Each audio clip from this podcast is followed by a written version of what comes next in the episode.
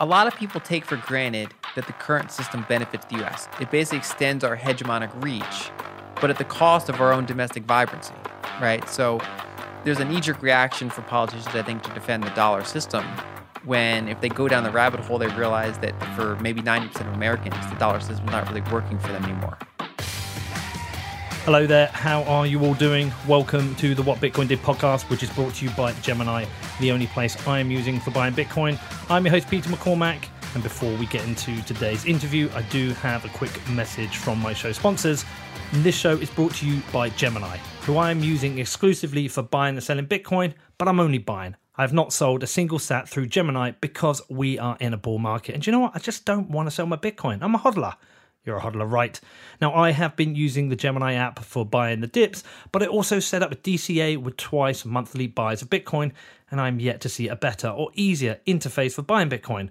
With a streamlined trading view, you have access to all the tools you need to understand Bitcoin and start investing, all through one clear, attractive interface. And Gemini are now running a special offer for listeners of what Bitcoin did all you need to do is head over to gemini.com forward slash WBD, and new customers will get $20 in Bitcoin when they trade $100 or more on Gemini.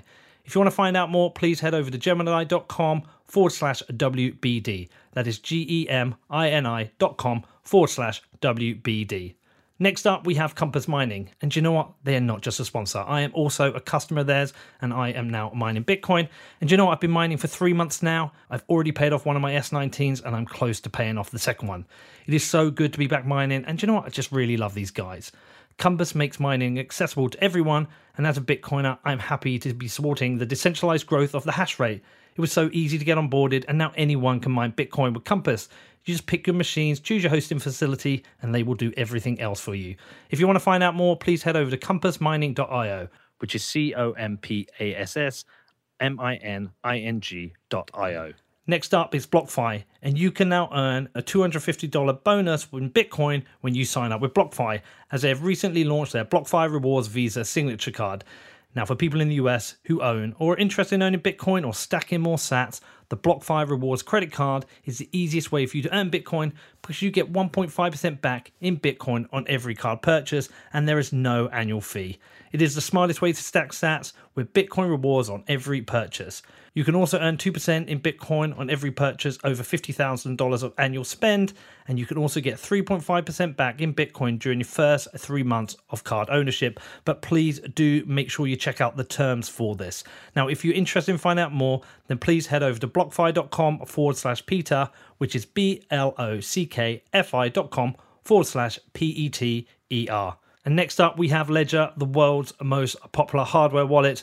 Now, a Hardware Wallet allows you to take custody of your Bitcoin, and I have been a Ledger customer since way back in early 2017. And the Nano S I bought back then, yep, I'm still using that bad boy now. Ledger makes it easy for you to safely manage your Bitcoin using their Ledger Live software, which interfaces with your device. And you can even connect your Nano S to your Android phone to manage your Bitcoin on the go. If you want to find out more, please head over to ledger.com, which is L E D G E R.com. Hi, Lyn. Hey, how's it going? It's so good. So good to see you. So good to do this in person. Yeah, you as well. And We got this nice view here. Yeah, we, we can just see the top of the Empire State back there. Oh, nice. Oh, yeah, I see it. And we got Schiff with us. Uh, two, two pictures. yeah, uh, uh, Cullen brought that one with him. Really? Yeah. Oh, that's funny. So now anyone coming has, to, has to bring a Peter Schiff photo, and we're going to have a whole collection of them. I'm going to be carrying a big bag of them with me everywhere we go. We've uh, we've had a year of just doing this on screen, um, and I prefer in person. So I really appreciate you coming in to do this. Um, we've covered a lot of stuff this year, and I talked about the idea that if we got together at the end of the year, we'll do a bit of a review of the year. But I was thinking about that; it's just a bit boring. It's just like regurgitating what, what we've talked about, and really, actually, I'm more interested in the future, in the next decade. And uh, one of the things that keeps uh, sticking in my mind is when I talked to Balaji about currency wars. And uh, the more I think about it, the more I realize that digital technologies, cryptocurrencies actually uh, enable that a bit more. There's, I feel like there's two forms of currency war that we're facing. It's between nation states and then individuals choosing to opt out of nation state currencies. So felt like that'd be a good show to make. What do you think? I think so. I mean, basically, I, the whole monetary system is, is poorly understood by most people. It, it's kind of a, a Rube Goldberg machine under the surface. And there are a handful of people that have been kind of analyzing it in depth. I mean, Alex Gladstein does a lot of articles on, on kind of the nuances of it, kind of the, the, the cost of maintaining it. And I don't think a lot of people just understand how much work went into setting up the way it is. It's not like an accident the way it got set up. And they also don't necessarily understand the resource cost, uh, multiple types of resources for maintaining it the way that it is. Um, and so when they talk about you know other forms of, of money and how they have resource costs, they don't realize that the existing system does have resource cost and causes all sorts of problems. Thank you, taxi driver. We get the beauty of New York with us here. So, what is it that people don't truly understand then? I think that how much of the system is designed, uh, and also specifically some of the costs of the system. And so, for example, they don't know that in, for example, in the 1970s, there were various deals set up between the United States and, and Saudi Arabia and other OPEC nations to make it so that they only price their oil in dollars, regardless of who they, they sold it to. And that we basically used intentional tactics to try to put the dollar and specifically the treasury securities at kind of the heart of the financial system to try to replace gold. And I think that they assume that comes naturally. Like if you just have the biggest military or the biggest economy, that it happens organically. But that's not necessarily the case. I mean, countries that, that achieve that type of status with their currency and their bonds generally do so by design. Uh, and so the, the UK uh, pushed for that system uh, in the prior uh, system. And the United States has been kind of pushing to maintain the system, constructing it, maintaining it uh, this whole time. Uh, and so I don't think a lot of people focus on the fact that a lot of it's designed and that there's all those costs with it. What was the primary benefit to the US of putting the world on a dollar standard, following the gold standard? Well, so after the gold standard failed, I mean, we can go back to a couple eras. So, so prior. I, sorry, just jump in. Did did it fail? Did, like, why would you say it failed? The gold, the gold system. Yeah, isn't it just that nations chose to come off it? Well, there's a couple. There's a couple different failures in a row, right? So if you go back far enough, there's the there's this, the gold standard, where uh-huh. countries are on their own gold standard, and part of it was that gold was centralized, right? So we can we can say it in hindsight, but also, for example, Henry Ford was writing about it in the 1920s, uh-huh. how gold was failing because it was being centralized and therefore was enabling war. And so part of why it failed was it was it was highly centralized, and then countries could debase their currency uh, and not make it redeemable for gold, and then sometimes repeg it to gold at a lower rate, or just not not repeg it again. And so that was kind of the, the first failure of the gold system. And then the second one was kind of like the last ditch effort to maintain some semblance of it was the Bretton Woods system. So from 1944 to 1971, we had kind of a pseudo gold standard, which was that the dollar was backed by gold. Uh, and then other currencies pegged themselves to the dollar. And again, this was designed. This was, you know, there's actual agreement called the Bretton Woods. Uh, they, they, you know, they met in that area in New Hampshire, and they actually put this together. And so this was not an accident. And that system didn't last that long because from the beginning it was inherently unstable. Basically, again, we have banks are able to create money essentially by making loans. They create money, and gold is highly centralized, and gold was only redeemable to foreign creditors, official central banks. So Americans were barred from owning gold. They couldn't redeem dollars for gold. Uh, foreign private sector couldn't redeem dollars for gold, but foreign official central banks could. That's what kind of maintained some degree of, of repute with the system. Uh, and that eventually failed, uh, essentially because you created too many dollars compared to how much gold the United States had. And so, so foreign nations, including France and others, started to realize that I'd rather take the gold than hold these these dollars and treasuries. And when that system was, was basically called the bluff on it, that failed. So you can say that the ultimate reason was that gold was able to be centralized. That's that's the biggest flaw. And then because it was able to be centralized, you could completely uh, untether the amount of currency units in the system compared to how much gold units are in the system, and therefore pegs break. There's kind of this, this saying in finance that eventually all pegs break because if you don't have a, a meaningful way to maintain that peg, it, it's just artificial. It's like just, you can't just will it into existence. You actually have the you actually have to have the constraints in order to maintain the peg. So some pegs can last for a very long time. They can last for decades, but eventually imbalances build up in the system and it fails. Right. So you can't have fractional reserve banking on a gold standard at least not in the way they did it, right? Yeah. So you, you could have free banking on a gold standard, for example. That that's a more sustainable system. There's no kind of it, it's still tricky to maintain, but there's no inherent reason why it has to fail. Just that they they eventually did fail. Uh, they kind of you chip away at one piece at a time. You start kind of centralizing it, uh, and eventually it can fail. Uh, I think the the the system that fails from the beginning is to have all gold centralized so that banks don't even hold their own gold anymore. And then it's, it's kind of fiat all the way down until you get to the very core of the system because then it only takes a handful of actions to sever that entirely. And so going back to your initial question, when we when we when you transfer from a from a gold system to a, a, fiat system, you can imagine the chaos overnight. I mean, we never had an environment where virtually every other currency other than you know Swiss franc uh, just was rendered fiat uh, pretty much overnight. I mean, there's still kind of a transition period where actually it, it was not just that 1971 uh, proclamation. There was a, a couple year transition period where they tried to salvage it to some extent, but essentially had a very abrupt transition where the entire world had no underlying basis for its, its currency anymore. Uh, obviously, you ran into inflationary issues. Then you had geopolitical issues because the United States, our oil production peaked in 1970. So we, we became increasingly reliant on foreign imports. And of course, you had uh, wars in that area, and they could use their oil exportability as a tool to, to basically have us not not choose one side or choose another side. And so in 1974, they basically salvaged that system. So so basically under the Nixon administration, they made, made an agreement with the Saudis and eventually all of OPEC so they would only sell their oil in dollars. So regardless of who buys it, if France buys it, if Japan buys it, whoever buys oil that has you know basically has to import it from the Middle East and other countries, they have to do so in dollars, which means every country in the world that is not energy self-sufficient needs dollars. So they either can exchange their currency to get dollars, or they can start selling their goods and services in dollars as well. And so that's kind of an, an intentional design choice. And the way we, able, we were able to do that is because we, you know, the United States has by far the largest navy uh, in the world uh, during that, especially during that time and ever since. We're also at the time we're the biggest commodity importer and the biggest economy. We, we, we still are in some ways, but for example, China's catching up in some metrics and they've surpassed us in many uh, commodity imports. But back then, it made sense in some ways. And the United States perspective is one, they wanted to salvage the system that you know had chaos overnight, and two, there was still the Cold War going on. And so, for example, there was this policy where the United States did not want uh, Soviet Union to move into the Middle East and have access to all those diplomatic ties and the resources in that area. And so that was kind of a, a way to try to have the United States secure that region. And so some analysts have argued, for example, Luke Gromen have argued that, you know, in the, in the first couple decades of that system, you could see why it made sense, right? There are trade-offs for it. Um, but some of the, the benefits, you know, the exorbitant privilege, it's been called, makes a lot of sense. It basically gave the United States a very large advantage over the Soviet Union because we were the one country that could essentially print money to buy oil.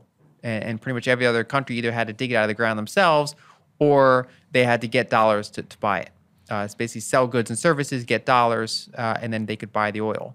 And but after the Soviet Union fell in the 90s, that system became kind of a you know a, a system without a purpose. It was it was not really kind of supplying any sort of geopolitical interest anymore, other than maintaining the momentum that was already there and maintaining the structure for the people that were benefiting from it at the cost of those that were not benefiting from it anymore. And with the dollar becoming the global reserve currency, that would make the dollar a, stronger currency. Is that what led to the kind of collapse of manufacturing in the US? It certainly played a big role. I mean, to some extent, we've, we've seen it worldwide where obviously automation's been a big role. Anything that's kind of low cost and, and, and you know, low margin, you know, a lot of countries exported that type of stuff. For example, textile manufacturing. Uh, so the dollar's not to blame for every aspect of it, but if you look at the United States, it happened a lot more rapidly and thoroughly than many of our developed peers. And so, for example, in addition to exporting our cheap manufacturing, we also export a lot of our advanced manufacturing. Whereas you see countries like Germany or Japan, main, you know, maintained a lot of their advanced manufacturing.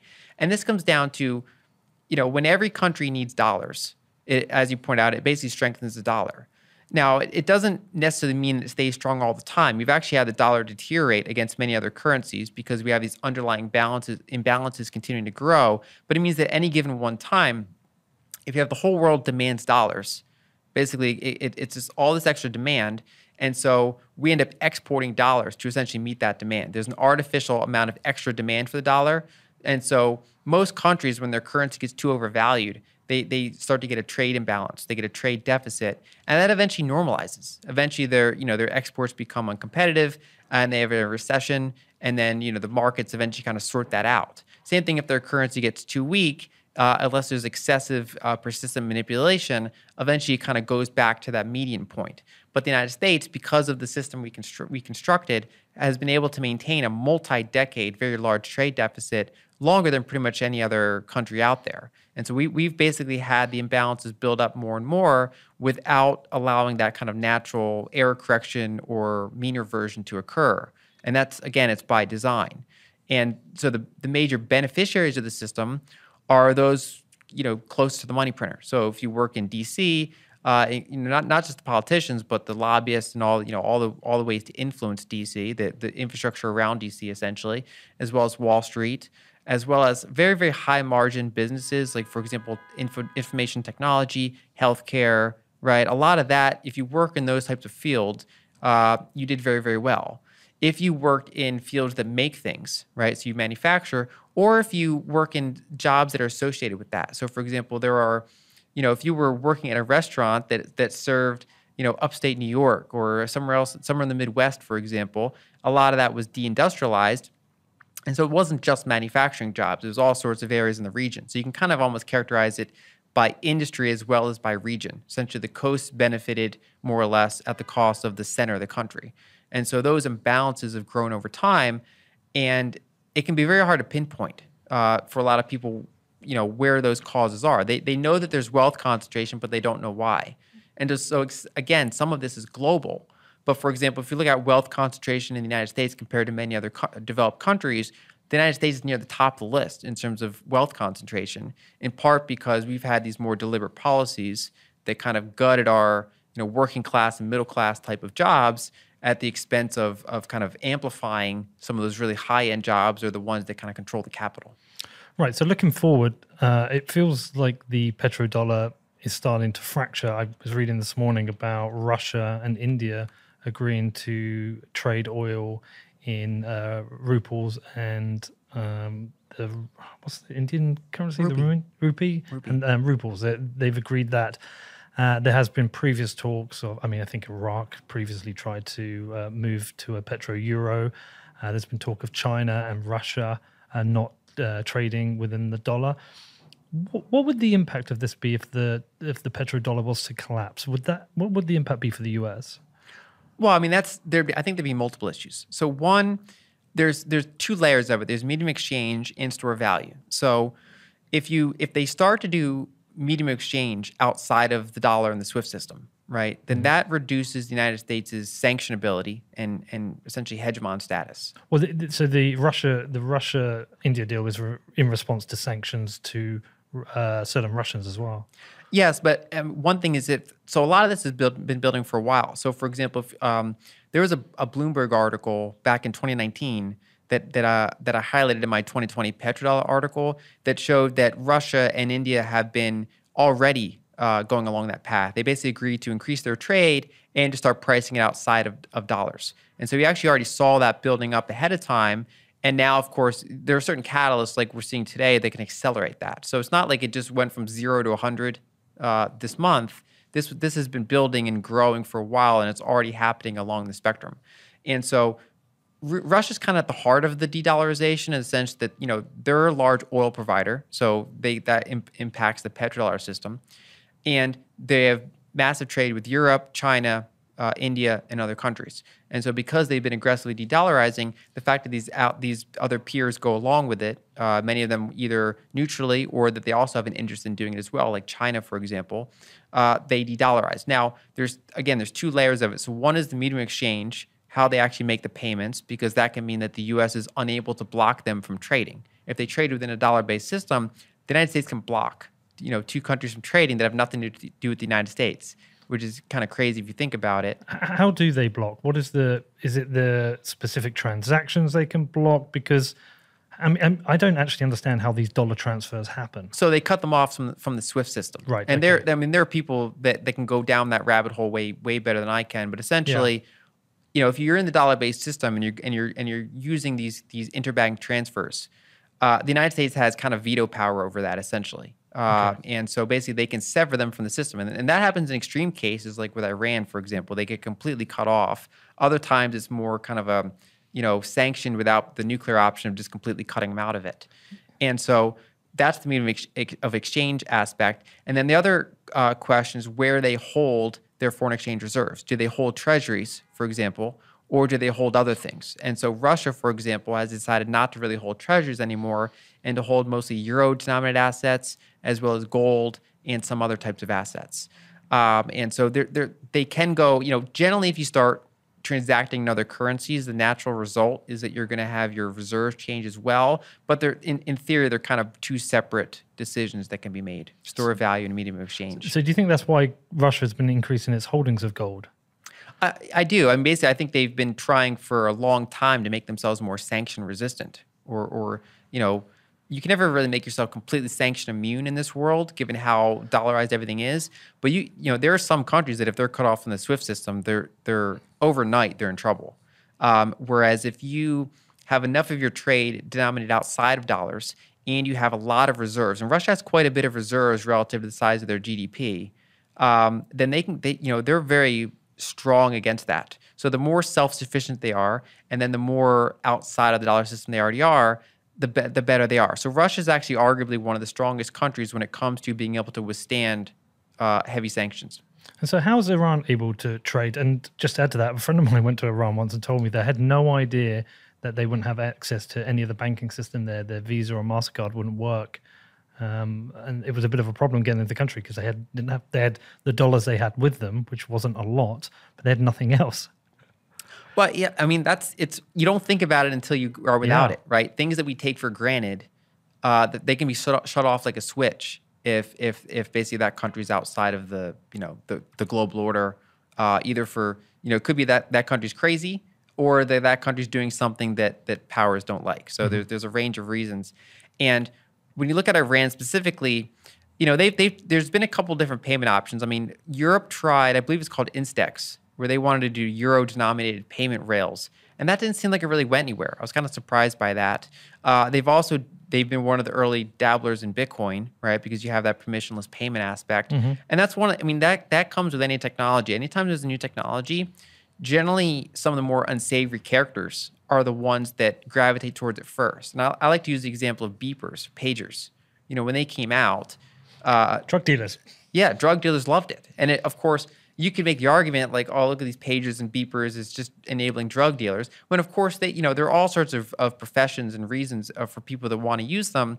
But naturally, criminals and there's different types of criminals, right? There's there's you know objectively bad criminals like murderers and and human traffickers and things like that. And then there's criminals that you know if you're if there's some countries where protesting the government is a crime and you're a criminal now, right? So Well, so a few years ago here, buying weed would have been a crime, and people are still in jail for selling weed. Yet it's legal in large parts of the country. Exactly. There's a whole- yeah. There's a whole spectrum. There's ones that are obviously wrong. There are ones that you know morals change over time, and then there are other ones where like literally they'd be considered heroes in other countries uh, or patriots, or whatever. But in their country, they're considered criminals. And so naturally, people that have those specific problems, for better or worse, you know on the on the good side, you could be you know cypherpunks or or human rights activists. On the other side, maybe you are criminals or kind of a violent rogue state, whatever the case may be those types of, of entities are more likely to gravitate to this because that, that's generally what they need. They, you know, payment is not something that comes easy to some of those groups.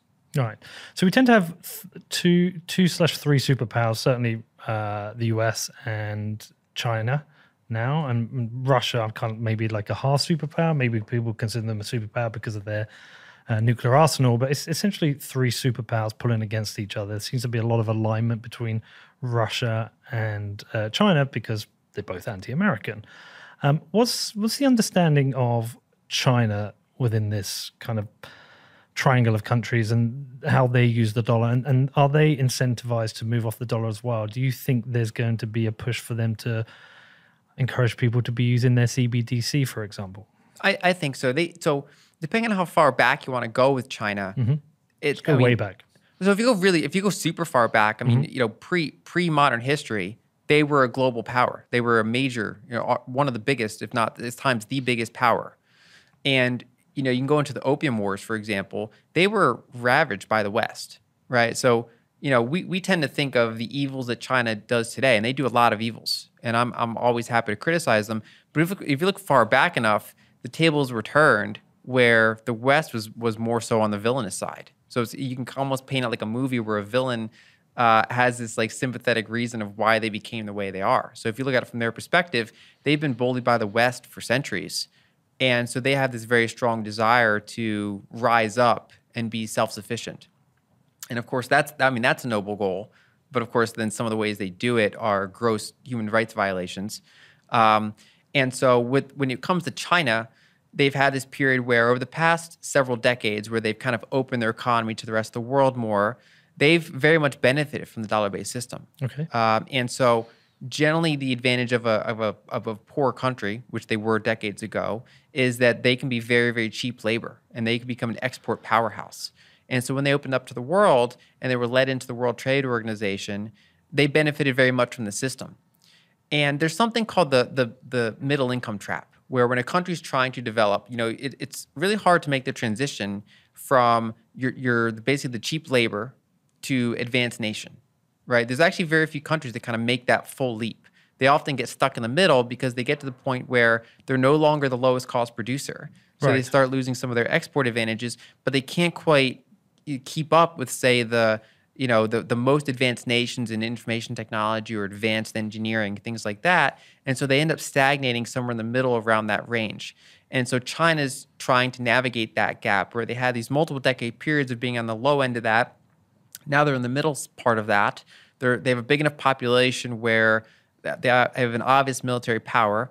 They are are uh, pretty advanced in, in AI and other areas of technology. They're trying to shore up their semiconductor uh, technology, which is not one of their stronger suits. Um, and so they have a lot of incentive uh, over time to become more self sufficient. And if you look specifically at the dollar system, th- one of their biggest weaknesses is that they are very reliant on commodity imports. They don't have much oil. They have a lot of coal and, and other uh, uh, commodities, but there's many commodities that they have to uh, import, including many types of food and energy. Um, and so, you know, for them to be sanctioned, for example, would be devastating. If they were just cut off from the dollar-based system, uh, you know, they'd be, uh, in, in, my view, probably less resilient against that than, than something like Russia, right? Because Russia's mm-hmm. more commodity secure.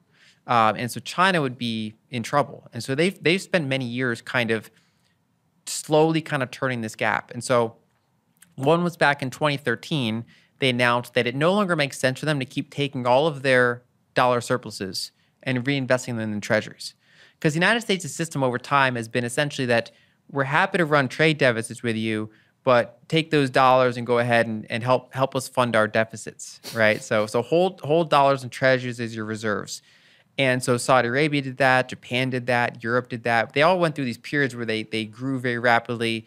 Um, they were the the big you know exporters, and they would hold it in dollars. And China went through that period as well. They amassed over a trillion dollars in, in treasuries, and eventually they said, you know, we have enough. Um, it's not really in our interest to keep buying these things, especially. Uh, you know, we saw the global financial crisis. These yields are are, are you know poor compared to inflation, um, and so we're going to start doing other things. And then they announced the Belt and Road Initiative, so essentially, what we've seen is that you know China uses a lot of their dollars. Sorry, just to jump in there very quickly. Is that why the Fed has had to start buying treasuries themselves?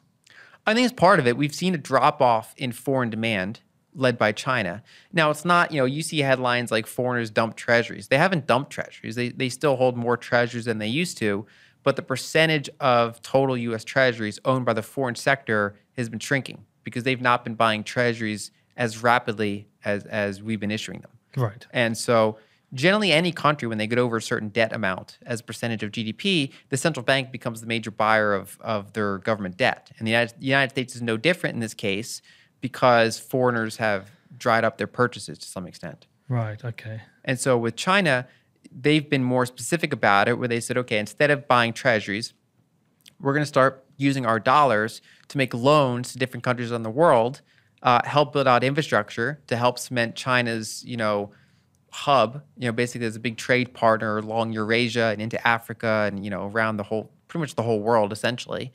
Um, and also to secure commodities. So they'll they'll invest in commodity projects around the world that they have rights to. Um, and so they're essentially taking dollars and putting them into various types of hard assets, um, and and basically doing kind of that almost that type of, of financial colonialism that the United States and, and the United Kingdom have done in the past. They're, they're doing a similar approach now. Uh, and so they're kind of rising to that superpower status, despite the fact that their GDP per capita is still kind of in that middle income trap. Before we carry on with the interview, I do have a quick message from my show sponsors. And this show is brought to you by Casa, the safest way to store your Bitcoin. Now, listen, forgotten passwords, SIM swaps, and phishing attacks, there are just too many ways for you to have your Bitcoin lost or stolen. But with Casa, you never have to worry about your Bitcoin again. Because with Casa's multi sig wallet, you can take custody of Bitcoin, but only move by signing transactions from multiple wallets, ones that you get to distribute into different locations, which is going to protect you from a range of mistakes, errors, and vulnerabilities.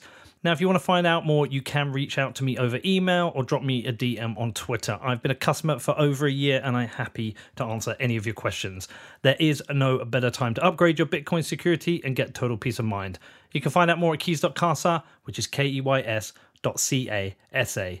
Also, next up, we have sportsbet.io, the very best place for online gaming because they're badasses and they accept Bitcoin. Now the football season started. It's been a strange start to the season. Tottenham started well, but obviously they fell apart. Typical Tottenham stuff, and Liverpool are crushing it, but it's a bit tied up there. Other teams are doing very well. Now listen, with Sportsbet, you've got everything covered. Not only do they cover football, but they support tennis, motorsports, US sports, they even have esports. And for new customers, there is always a range of promotions available. If you want to find out more, then please head over to sportsbet.io, which is S P O R T S B E T Io. Next up, we have Exodus Wallet, who I am using as my mobile and desktop wallet for my Bitcoin. Now, as you know, UX is super important to me, so when the Exodus team reached out to me, I spent some time playing with the app, and you know what? They crushed it. The experience is amazing, which is why I'm happy to recommend it to you, my friends, and my family. Now, the Exodus desktop gives you a way to secure and manage your Bitcoin in one beautiful application. And with their mobile wallet, you can send and receive safely using a QR code or address, knowing that Exodus automatically checks all addresses for errors. So make sure you check it out yourself at exodus.com or search for Exodus in the Google or Apple app stores. Um, I was talking to my brother this morning, and he was explaining to me that the Belt and Road Initiative is itself starting to fracture now because some of the nations they've been loaning money to can't afford to pay back. Um, and uh, there has been this uh, idea that that would give China a claim on perhaps those ports or infrastructure projects they've built. But some of these countries are turning around and just saying no. Um, and also, there was an unveiling of Europe's uh, competitor to the Belt Road Initiative, a $340 billion was it billion or billion euro investment in similar projects worldwide. What do you what do you make of that? Do you think the West was slow to catch on with the Belt and Road Initiative and that threat of that soft imperialism? I, think we were. I, think we basically maybe didn't expect it to go to occur so rapidly out of China you know, there are geopolitical experts that can probably go into the background discussions way better than I could. Yeah. I, I, mostly can look at the numbers and say, this is what's happening. Here's what's been said by the different countries. China has been, in some ways, pretty clear about their intentions with this, at least externally. Um, it's, it's not really been a secret. They've not been like hiding this. It's not really, a, it's, a, it's an open fact that it's happening. And so, you know, they've also been experimenting with, you know, using I don't know what blockchain it was, but they were using blockchains to basically do purchases of like iron from from foreign uh, uh, producers of it, and so they've they've been experimenting with ways where they want to be as so it's a, it's a couple steps. One is they they they stopped using treasuries as a store of value, or at least they stopped adding to their treasuries. They still have them, but they're not adding to them anymore. And then two, they want to find ways to to have a medium of exchange that is outside of the SWIFT system. They don't want another country to be able to cut them off from buying commodities and, and, and trading with their partners. And so early phases of that included all sorts of testing. They, they you know, they, they, you know, have like a Singapore technology firm help them out, and they would do these these technology uh, experiments. And now, of course, the headlines are the CBDCs, where they basically can have programmable money, and they can trade with some of their trading partners uh, outside of the SWIFT system. Uh, and so to the extent that that continues working in, with them, and they have a lot of clout because they're such a large trading partner with most of the world, right? So over the past 20 years, the United States used to be the biggest trading partner with most countries, uh, and that's shifted more and more towards China, where the majority of countries, their their individual biggest trading partner is China, um, and so the the fact that they have all those pieces together gives them a pretty significant shot at being able to de-dollarize their payment systems, and we're seeing early signs of it. So a lot of it's centered around Russia in the sense that Russia trades with Europe, China, and India and some other countries now, um, either completely or partially outside a dollar based system. That, that can include euros. So you can have an interesting thing where Russia and China tr- uh, trade using euros. You can also have their local currencies like Russia and India. They can use their local currencies to do payments. Do we know how much progress China's made with their CBDC? It seems like a lot. They've they've been actively testing it uh, because you know lately we see in the past year or so Western central banks are talking about you know exploring it, whereas China, I mean, uh, from what I've seen, they've been testing it, you know, researching it, I should say, f- as far back as 2014. You know, once you once Bitcoin was around for a while, and then once you had the emergence of, of stable initial stable coins, uh, I think they woke up to that pretty quickly. Um, and so they've been testing that for a long time. They've already actively tested their CBDC in many many cities. It, it, works in that sense. I think they're you know they're still trying to roll out you know the, all the details and make sure that the rollout process goes smoothly. Um, but yeah, they're pretty far along on that. Do we, do we know what blockchain they use them? I believe they're using their own custom one, but don't quote me on that because I'm okay. not the. Uh, I, I've read about how some of the details work. Like so, for example, with, with between two phones, you can make a transfer offline. You don't have to have internet for it, which is important when you're in like rural China. Uh, so essentially, this kind of competes with cash, for example. Doesn't really, you know, there's different types of CBDCs. People assume that if you have a CBDC, it means like banks don't exist anymore, just directly from the central bank, whereas it's not always like that. And so, for example, their approach, at least initially, is banks are still a thing, but for example, instead of trading cash in a context where you might use physical cash, you would use this CBDC instead. And then also it, it can be useful for those international trading partners where they say, okay, you know, if you want to buy our technology, uh, you know, they make a lot of equipment. They say, okay, you you buy it with these CBDCs. So we'll we'll buy for we'll buy commodities from you using the CBDC, and then you can use those to buy our technology. So basically, they have that trade happening in that in that currency if they set it up if they if they basically meet their goals. Is the idea to completely replace the financial infrastructure with a CBDC in China? And do you imagine a scenario where if tourists are coming in, they would have to exchange their currency, or do you think they will run the CBDC alongside uh, Visa and Mastercard payment networks? Well, I mean, they already exclude a lot of Western payment systems. Right. Um, so there are a lot of people that travel to China and report that it's. I mean, a lot of the countries that developed later, like China and India, for example, they leapfrogged a lot of the credit card type of payment systems. And they went right to mobile payments. Um, and so in China, you have those two big mobile payment providers, and then you'll add CBDCs to that. Again, it doesn't fully replace though, at least not in the current kind of vision of it. It doesn't replace those, but it's it's a it's another way to pay.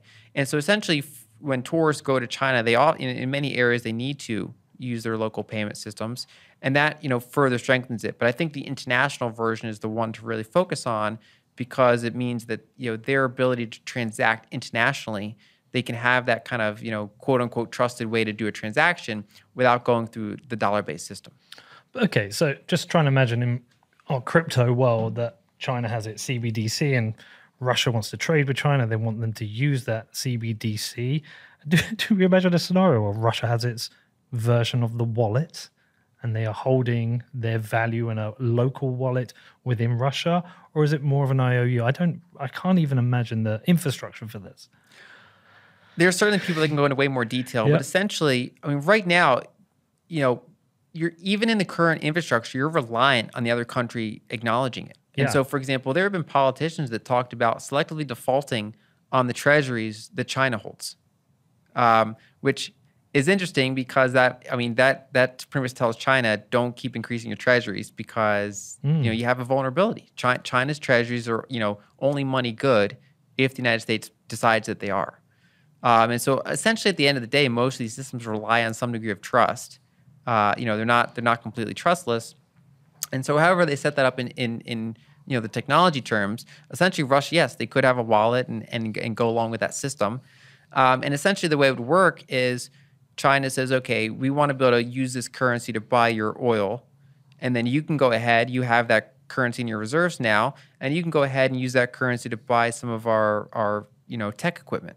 Uh, surve- you know, China's export surveillance equipment, for example, a lot of countries like, you know, whatever mm-hmm. the case may be, but all sorts of phones and, and, and, and basically the broad types of electronics and all sorts of equipment. And so there's, they both have trade that the one wants, and China can say, let's, let's use this currency.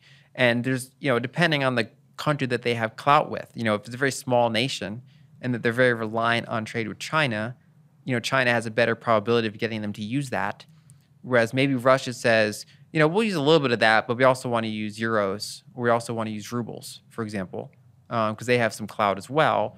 Um, so it really depends on, on the individual countries in question. But it also therefore puts pressure on China to maintain a, a stable currency as best possible.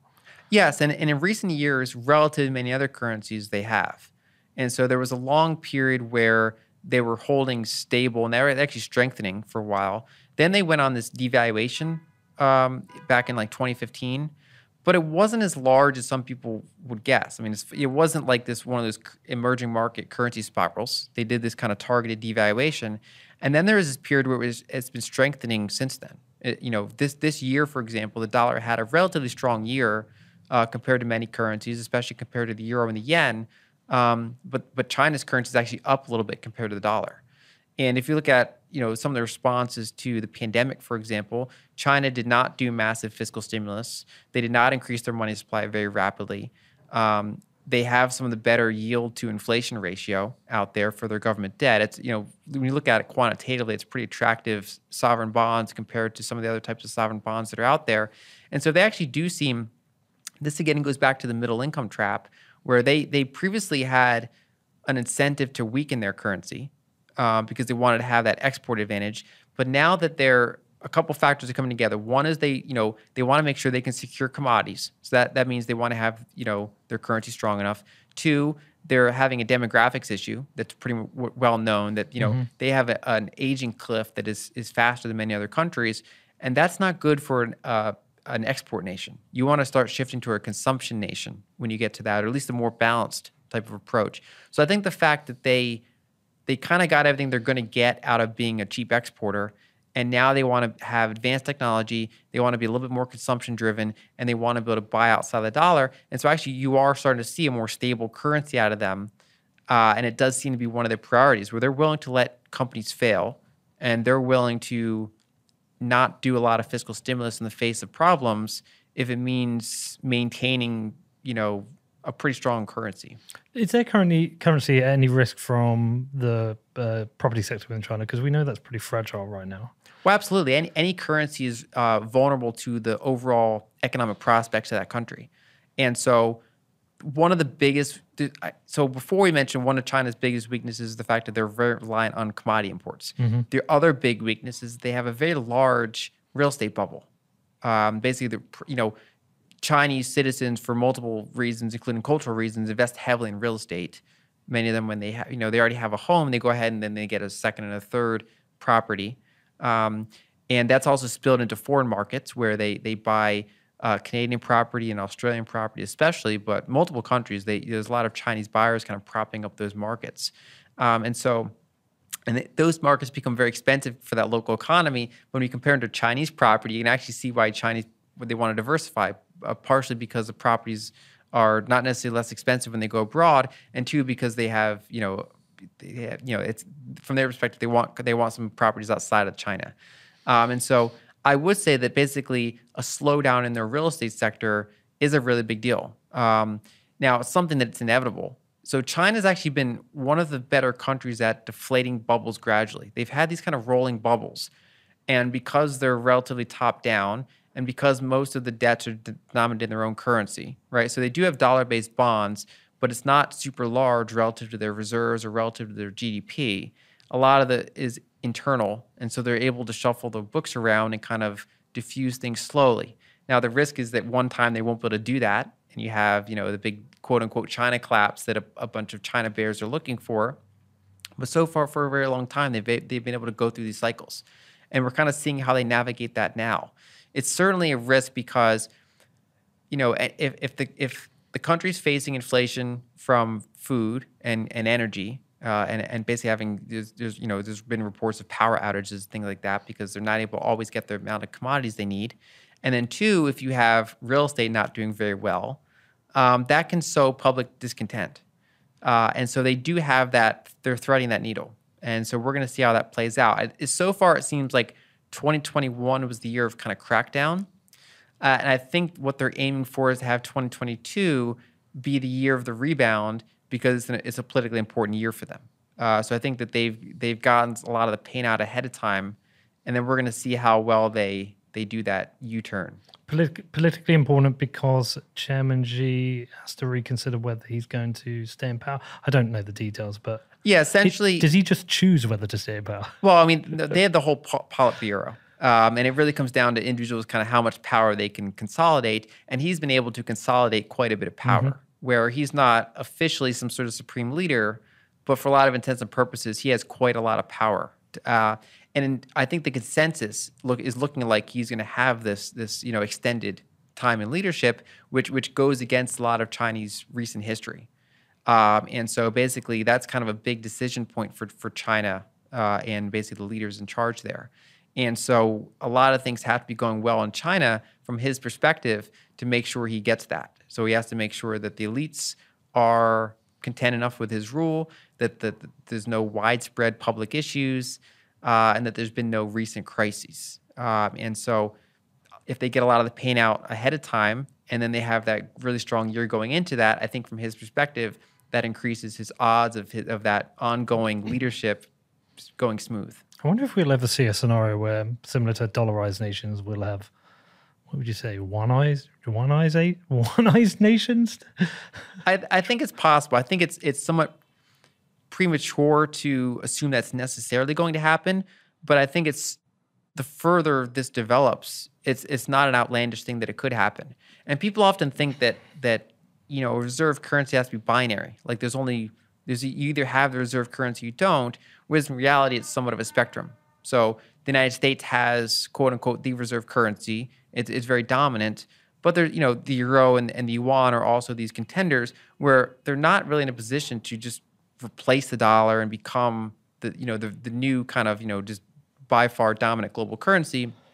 But but really what they're aiming for is to be regional reserve currencies.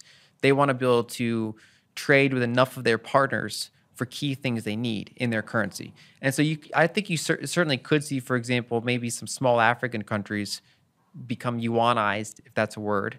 Um, but it's not something I'd have invented yeah. mhm. I think we just invented it. I think we invented it. Maybe you know, I mean, Petroyan yuan is a word, so And Bitcoinized is a word. Bitcoinized is a word. Yeah, we can do it. I can't really say it. Yuanized. Yeah. Um, I think what's really interesting looking over the next decade is whether we see the consolidation of currencies. Um, we have dollarized nations, but that really is a decision on the country itself whether it wants to go into a dollar standard. Um, and again, I'm way out of my field of uh, knowledge, but how a country does that. But in this world where we now have Bitcoin and digital currencies, uh, one of the conversations or one of the things I put on the table with Nick Carter is in a country like Turkey, uh, where you know the currency has collapsed and people have talked about, um, you know, it's this, you know, Bitcoin is a great lifeboat for people there, but really, yes, to an extent, but also it's volatile, so it's not really useful day to day. And actually, for a lot of people there, maybe the tether or any form of stable coin, the tether, any form of stable coin is a better currency to have. And you could possibly see this kind of black market or bottom up uh, dollarization of a nation just through the local people saying, we're not having this anymore. Like if I was in Turkey, I would be converting my lira to both Bitcoin and, and uh, di- digital dollar right now rather than holding a collapsing currency. Yeah, no, I think so. Basically, yeah, it's it also there's cultural elements. So I mean, there's multiple local options too. They can buy gold as long as they're not blocked from doing so. It's easier to do that with gold than than with something like Bitcoin uh, or even even stable coins, um, and also real estate. But again, that can be a liquid, and you know, it's not accessible for for everyone. And so I do think that things like Bitcoin and and dollar stable coins are another avenue for them. And so depending on someone's needs, there's all these different options in, in the long run, of course, stable coins are not an ideal option because you're still you're losing purchasing power over time, right? So you're you're not really getting paid interest, and yet the dollar is becoming worth less in terms of real assets most year after year after year after year, sometimes at a higher rate, like you've seen in 2021. And so it's not necessarily something you want to store the bulk of your wealth in, but sure, absolutely. When there's like when there's when your own currency is falling rapidly, um, you know, the fact that the dollar is inflating at like six percent is Come on. way better. Well, I mean, C- official CPI, Official. right? So when they when they can jump onto the dollar and hold that until they figure out what they want to do and they want to put in other assets and they just want to hold that for like six, 12 months, it makes perfect sense. So as percentage of what they're doing, it absolutely makes sense for them to get into stable coins in many cases. But do you see that scenario of, of currencies consolidating around the world? I, I well, we, I think we've been seeing it for a while. Okay. Um, and I do think that's probably a trend that's going to continue. Okay. So the role of Bitcoin in all of this is that it's obviously banned in China. Um, and it feels like uh, uh, it's an opportunity for the US. I was talking to Austin Hill about this beforehand. Uh, but by the US being open to Bitcoin, they're actually open to the people of the US being able to hold something that appreciates in value, which could raise up the wealth and the strength of the US itself. And I know the regulators have to walk a careful tightrope of protecting the dollar, also wanting to have mass surveillance. But it feels like it would be a geopolitical, smart geopolitical move for the US to be quite friendly towards Bitcoin. I think it's a lot of people take for granted that the current system benefits the US. And as we discussed, in many cases it does. It basically extends our hegemonic reach, but at the cost of our own domestic vibrancy, right? So there's a knee jerk reaction for politicians, I think, to defend the dollar system when if they go down the rabbit hole, they realize that for maybe 90% of Americans, the dollar system is not really working for them anymore. So there's that. And then, two, even alongside that system, as you pointed out, there are a lot of benefits from being the center of Bitcoin, uh, basically having a, a, lot of the hash rate and a lot of the holdings of Bitcoin among your, your private companies and private individuals. And so I do think it makes sense that you know you want to keep that culture of inviting invitation, being the hub that companies can come and develop on, so you get all the tax revenue and all the employment from the, the jobs around the space, as well as the wealth that can come if that ends up being the correct move. If, if Bitcoin goes up five or tenfold in market capitalization and the Americans hold a very large chunk of it, that obviously benefits the United States. And so, from regulators' perspective, they don't like the fact that you can do permissionless payments. They want to be able to surveil and block transactions that they don't want maybe not quite to the extent of China, but most countries around the world want some degree of that. Uh, that is usually more so than what, what, most private citizens would think is acceptable to say what they can or cannot do with their own money. Um, and so they, I think they are walking that that tightrope. But I do think, I mean, from if I was a, a political leader, I would absolutely embrace Bitcoin because Bitcoin, Bitcoin, yeah. Bitcoin misspoke. Britcoin is uh, the the UK CBDC. Yeah, yeah. We'll see how far they get with that, but yeah, I've got a comment on that. I'll come back to that. Well, I, mean, I'll say it now. I, one of the things I worry about the CBDCs is that we benefit from a fractured financial system in that if one part breaks, you can use the other part. If my you know, Visa goes down, you can use your Mastercard, or you can use uh, you can use um, Amex, or you can use cash, or you can use Bitcoin. But a system that trends toward one centralized CBDC, I don't feel like is it puts the whole economy at risk. Absolutely, because the whole economy can shut down if that stops working. And we've seen, for example, Fedwire can go down. It's not unheard of. Um, and so these these these central systems can go down, um, and it can impact everything. I mean, we've seen, for example, just in recent days, Amazon Web Services had an issue, and countless businesses that you'd have no idea that they go down. You don't you don't realize that they're running on Amazon Web Services. Imagine if they had 100% market share, right? And so it's the same thing with currencies. And that's why I mean most people that travel a lot, it's nice to have, you know, physical currency with you just in, in case, you know, you never know when just your car is not going to work for mm-hmm. some reason. You never want to be without payment. And if if you're 100% reliant on centralized, you know, internet-based technology, that's that's an inherent vulnerability. Do you think we'll get to the point with Bitcoin where the long-term vision that some people have had that you know, banks will settle in Bitcoin, oil trade will be settled in Bitcoin. Do you, do you see that as something that could happen? Well, I think the, the longer it goes, the less outlandish that sort of scenario gets. I mean, if you were to call that when Bitcoin is 500, it looks sillier than when you call it when Bitcoin's at 50,000, for example. Uh, you know, at, as roughly a trillion dollar asset, it's becoming meaningful on the macro scale. Uh, I think if Bitcoin continues to get adoption and continues to grow in market capitalization and liquidity, um, it becomes increasingly useful as a reserve asset, right? So we, you start with the kind of the, the fringe countries, the ones that are either kicked out of the dollar-based system or they're already dollarized and they want to, you know, like, like El Salvador, for example, they want to do this kind of this move to attract all the tourists, they attract the capital, uh, lower remittance costs, a bunch of reasons, even even just you know put their name on the global stage in a way that that it wasn't a year ago.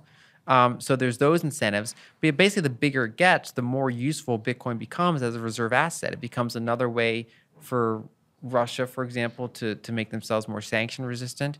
And again, I mean, you might not always agree with the countries that, that might use it, but you, if you understand their own incentives, you can see why they might become interested in that technology.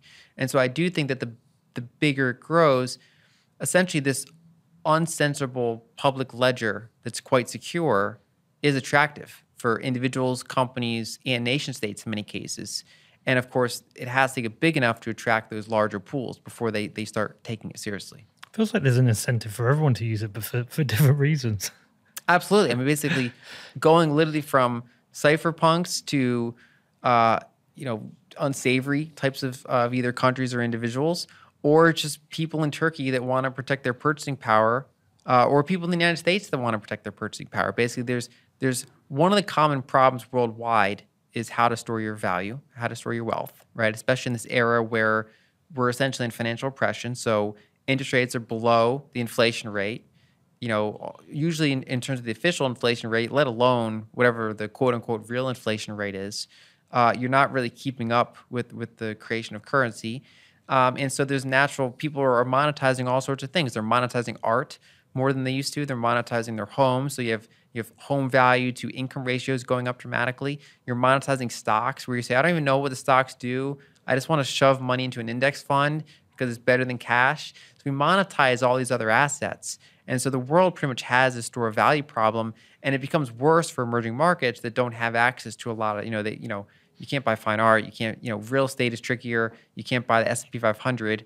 And so Bitcoin is one that they can all hold on their mobile phone and then, of course, you have countries like Iran that say, okay, we want to be able to buy things if we want to, and there's this permissionless payment rail that we could use. So there, there's also any pretty much any actor out there uh, can use Bitcoin for a purpose. What a time to be alive, Lyn. Um, you know, it's not all good. There's a lot of scary things happening, but we're, we're living in this world of you know, potential currency wars or, or actual currency wars between major superpowers. But at the same time, any individual can exit the system because – 13 years ago, somebody launched a protocol that's become uh, this decentralized currency of the world. It's, if, if you'd explained this to somebody 15 years ago, if you'd explained Bitcoin, said, yeah, but we're going to have a new currency that's going to come along. We don't know who the creator is going to be. It's going to be completely decentralized. It'll be the fastest growing currency in the world, and uh, the governments can't switch it off. People have thought you're fucking mad. And it's it's funny because if you look at old quotes, there are people that like were Bitcoiners before that Bitcoin existed. Like if you look at Hayek, for example, yep. he's like the only way yeah. that, that you're gonna have good money again is if someone can introduce a sly, you know, roundabout way to separate money from state. He's basically describing Bitcoin before it existed. Uh, again, you know, Henry Ford talked about a currency of energy and, and yep. that gold was too centralized. Sovereign individual. A lot of people, just, you know, discuss this thing, and so it's it's kind of remarkable that it happened. And I think we can envision now two very different futures. So we know that that money is going to be increasingly digital, uh, more so than already is. Right now, it's we think of it as digital. People joke and they're like, "Well, the dollar's already digital." It's like, well, it also runs on those very old pipes, for lack of a better word. There's this old legacy infrastructure, and then you know we we interact with it in a digital way, but it still goes through these centralized pipes. And, and stable coins are quite different ways to transmit value, and so obviously money's going more digital, and it becomes is it going to be more state and surveillance controlled, right? So almost like using Satoshi's invention against him, where this technology can enable CBDCs, it can enable like uh, essentially highly regulated private stable coins that might as well be CBDCs. For example, they can blacklist any any addresses they want. They can block transactions. You have that approach, um, or you have Bitcoin, where it's kind of a defense against you know nations that are maybe being improper. And it's one of those things where if you if you're in a developed market, it, it, it can sound almost anar- like like you're like you're an anarchist, for example. If you're like you want to t- separate money from state, um, but it's it's not easy. It's not hard to envision it if you live in Russia or you live in China or you live in Nigeria, for example. Right? There's been there's been cases that have been at this point well documented by the media where, for example, Putin's opposition that is heavily repressed begins using Bitcoin uh, because they can keep their payment. They can get donations. They can they can send payments. You see it happening in Nigeria, where these protest groups pop up. They you know they're protesting police violence, um, and then their bank accounts get frozen, uh, and they can resort to Bitcoin. Um, and so, you know, there's been analysis showing, I think, from Freedom House, showing that over the past 10, 15 years, the world's becoming slightly more authoritarian uh, around the margins. We had this period from, say, the 80s and 90s. We started entering this period of, of liberalization. We had a declining authoritarianism, but now it's on the rise again. And I think also that the pandemic showed that even in developed markets, we have we brought up all these new debates about human rights and, and restrictions on mobility and and things like that. And so in that type of world where technology can increasingly be used to surveil and control populations, that there's this technology that can actually also enable them. And I think we can envision two different futures depending on which path ends up winning. Well, centralized versus decentralized. We uh, actually released a show today uh, that I recorded with Mark Moss The title will seem hyperbolic, but it was uh, Bitcoin. The what was it? The fate for the future of humanity, or the fight for the future of humanity, um, where it's, it's essentially a world that's becoming more centralized. The only way to fight back against that is decentralization, and therefore, what is the best tool we have? Well, it is Bitcoin, and and I, it sounds hyperbolic, and I, I think for some people aren't even in the world of Bitcoin, they think this is absurd, but it might be right. I think what people miss is that history goes through these big cycles, these big pendulum swings. Yep. And people naturally have recency bias, where they look over the past 30, 40 years and they can't envision the world being any different. Whereas that 30 and 40 year period looks crazy compared to people in the in the prior 30 or 40 year period. Yep. It happens with, for example, wage uh, like laborers and capital. You, you see this political shift back and forth between who has more of the power. You know, sometimes you hit an extreme, you have a revolution, or you just kind of, you know, have a, a, a, kind of a partial revolution and, and have like a, a popular swing back. So there's that there's that that keeps changing. As we talked about, these monetary systems keep changing. So you go from gold standard to failed gold standard to Bretton Woods to petrodollar system. You go through these these changes over time, and so right now we've been in this kind of period of increasing centralization, increasing digital uh, digitization. And if you go back to, for example, sci-fi writers, they've been kind of forecasting this, talking about that the more technology exists, the more it enables governments to have kind of a almost a perfect authoritarianism. Like imagine Soviet Russia if they had the surveillance that is able that you have today, including financial surveillance and surveillance blocking. Right? That's essentially what you're what you're what China's kind of moving towards in some ways. And so I think if people think internationally, some of those things seem less crazy. Even if their local country might be benign uh, in the relative sense, I think it's one of those things where you can you can like government, but still view that at the end of the day, the government should be more afraid of the people than the people are f- afraid of the government, right? So it's always good to have that tool that kind of keeps powers in check to avoid that kind of, you know, absolute power, the ability to stop transactions, block anything, surveil anything, and then there's no checks anymore. So what about Ethereum then? Could that be uh, world money? I saw you uh, wrote another article. I read it. that was an epic article. Um, I'll direct people to it. But you uh, did a review of proof of work versus proof of stake. I don't think I can let you leave today without just touching on that very, very quickly. Uh, firstly, uh, were they mean to you again? Not really. I mean, I think I, they were last time. They were. They uh, well, it depends. It's, every community has individuals. So some people engage constructively, other ones engage aggressively.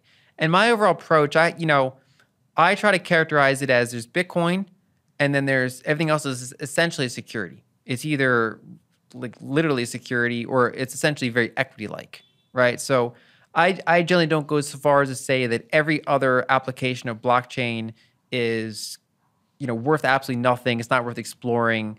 You know, I'm not I'm not on that end of the extreme, but I don't view them as money for sure. I view them more like equity platforms, and many of them use scammy tactics. Some more than again, there's a spectrum. So mm-hmm. you, you have outright scams, and then you have well-meaning projects that that are advancing things in ways that maybe Bitcoin has been slow to, right? So in, in a sense, they're kind of these little trial areas.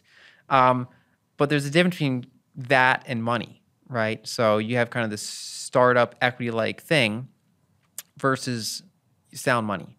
And so essentially the downside of any any blockchain other than Bitcoin is that they're not sufficiently decentralized. So Bitcoin starts with high decentralization and then makes really rough trade offs to have that decentralization. Essentially, blockchains are really inefficient databases. And in order to have it be decentralized, at least with the technology that we currently are uh, that we know of, you have to have a very small and tight database so that it can be held very, very peer to peer and that it's resistant to any sort of centralized attack surfaces. You don't want to be like the White Walker army where if you take out the the Night King, they all die, right? you don't want that. That's how most blockchains are constructed. They have a Night King, and if you t- if you take out the Night King, the war's over.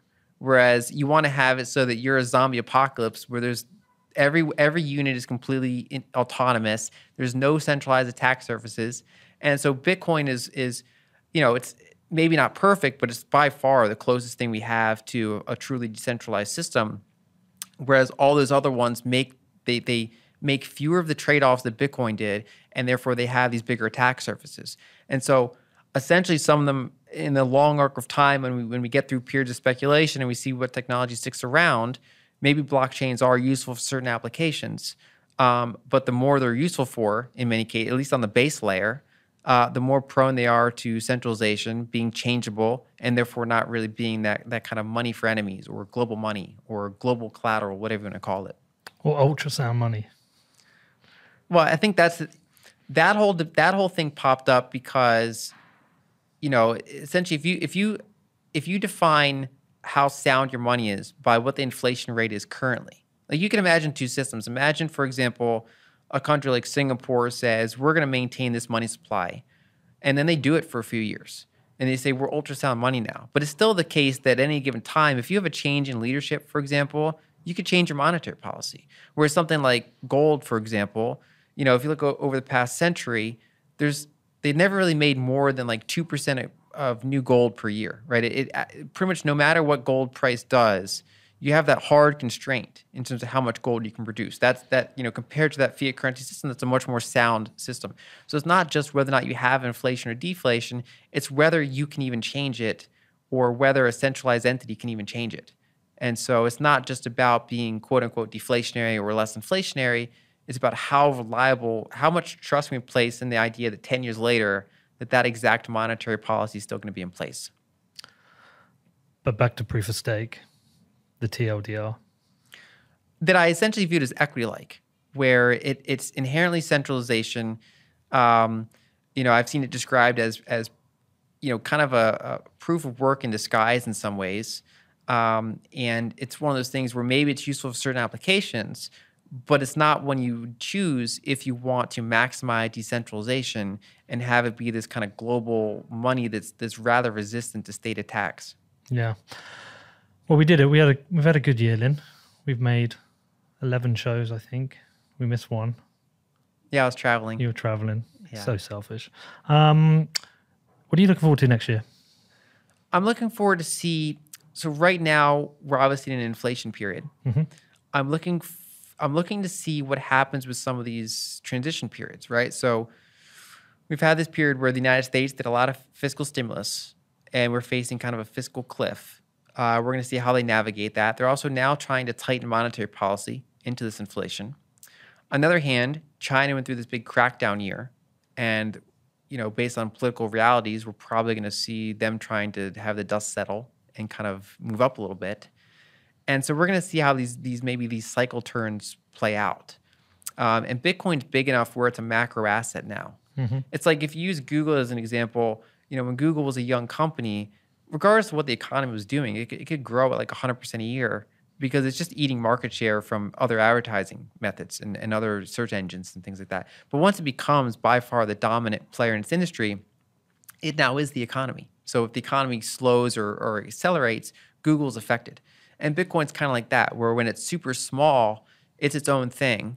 It, it always had kind of some linkage to liquidity in some ways, but when it becomes more institutionally held and more widely held, it becomes a little bit more tied to economic cycles. And and you can see, you know, it, it obviously liquidity affects it very much, but also things like inflation and other variables. So I'm curious to see if we start to get some decoupling uh, say with Bitcoin compared to growth stocks or compared to the stock market in general. I'd be curious to see some of those.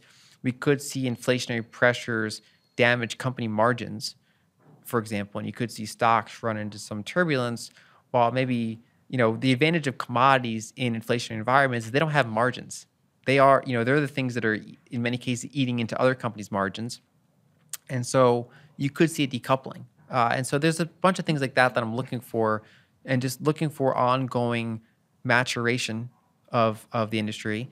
I'm looking to see some of the developments that might happen because of Taproot, right? So it's one of those things where maybe it was overemphasized initially, but then underemphasized when you look out several years, the things that, that could develop from it.